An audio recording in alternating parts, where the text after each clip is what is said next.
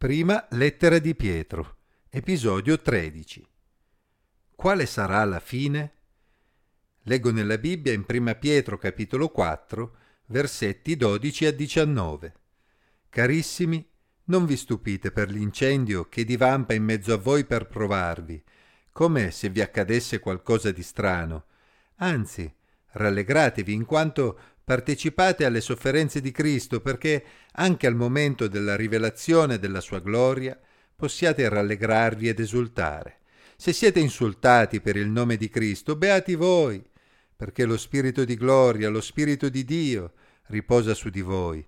Nessuno di voi abbia a soffrire come omicida o ladro o malfattore o perché si mischia nei fatti altrui. Ma se uno soffre come cristiano, non se ne vergogni, anzi glorifichi Dio portando questo nome. Infatti è giunto il tempo in cui il giudizio deve cominciare dalla casa di Dio. E se comincia prima da noi, quale sarà la fine di quelli che non ubbidiscono al Vangelo di Dio? E se il giusto è salvato a stento, dove finiranno l'empio e il peccatore? Perciò anche quelli che soffrono secondo la volontà di Dio affidino le anime loro al fedele Creatore facendo il bene. Ma se ho creduto in Dio e cerco di fare la sua volontà, perché mi accadono cose brutte? Sono sicuro che tanti si sono fatti questa domanda. Probabilmente se la stavano facendo proprio i lettori cristiani perseguitati del primo secolo, a cui Pietro si stava rivolgendo. Essi si trovavano proprio in mezzo ad un incendio che divampa e che li stava mettendo a dura prova. Eppure Pietro li esortò a non stupirsi. Non stava accadendo niente di strano. Essi stavano vivendo sulla loro pelle le stesse sofferenze che aveva passato Cristo. D'altra parte, se il mondo aveva maltrattato Gesù, non c'era da stupirsi che maltrattasse anche i suoi discepoli, come Gesù aveva predetto, come si può leggere in Giovanni 15:20. Ma ancora una volta, Pietro attirò l'attenzione dei suoi lettori sulla gloria futura che li aspettava. Sì, è vero, stavano soffrendo come Gesù aveva sofferto, ma allo stesso modo avrebbero gioito ed esultato con lui quando Gesù sarebbe tornato in tutta la sua gloria. Vi insultano per il nome di Cristo? Beati voi, scrive Pietro. A nessuno piace essere insultato, a nessuno piace essere deriso, oltraggiato, maltrattato. Ma se la ragione della nostra sofferenza è la nostra fede in Gesù, allora non abbiamo nulla di che vergognarci. Se fossimo puniti perché siamo dei delinquenti, degli omicidi, dei ladri, allora sì che avremmo ragione di vergognarci davanti a Dio.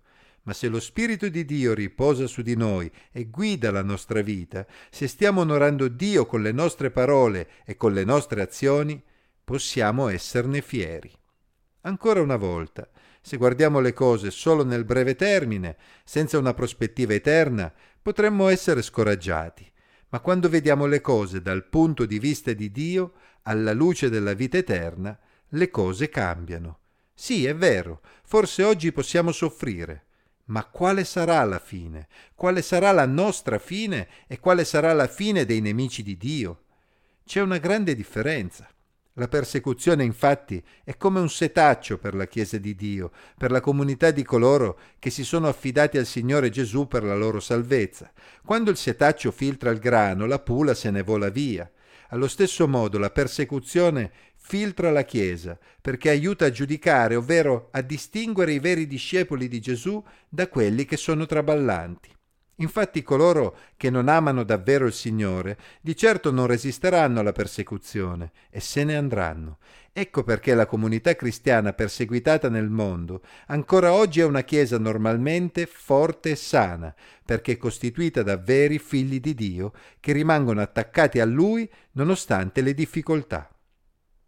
Così la persecuzione stabilisce un giudizio interno alla comunità cristiana, che aiuta semplicemente a mettere in luce i veri credenti, ma molto più severo sarà il giudizio che alla fine dei tempi colpirà coloro che non ubbidiscono al Vangelo di Dio, coloro che non riconoscono la persona e l'opera di Gesù Cristo per la loro salvezza. Pietro con queste parole voleva incoraggiare i credenti a resistere alla persecuzione, affidando la propria vita al Signore e facendo il bene nonostante le sofferenze. Infatti, passata la persecuzione, non c'era più alcun giudizio per i credenti che avevano confidato in Gesù. La loro fine sarebbe stata gloriosa, nessuna persecuzione avrebbe potuto togliere loro la vita eterna. Ma se il credente viene salvato a stento, ovvero deve passare attraverso tante difficoltà e persecuzioni prima di giungere alla meta, quanto più orribile sarebbe stata la fine degli empi che si ostinavano a vivere nel peccato rifiutando la salvezza del Signore? Non spaventiamoci se siamo disprezzati e perseguitati per la nostra fede. Un giorno il giusto giudice chiamerà a raccolta tutti gli esseri umani perché rispondano delle loro azioni e della loro relazione con Lui. In quel giorno i nostri persecutori non rideranno più.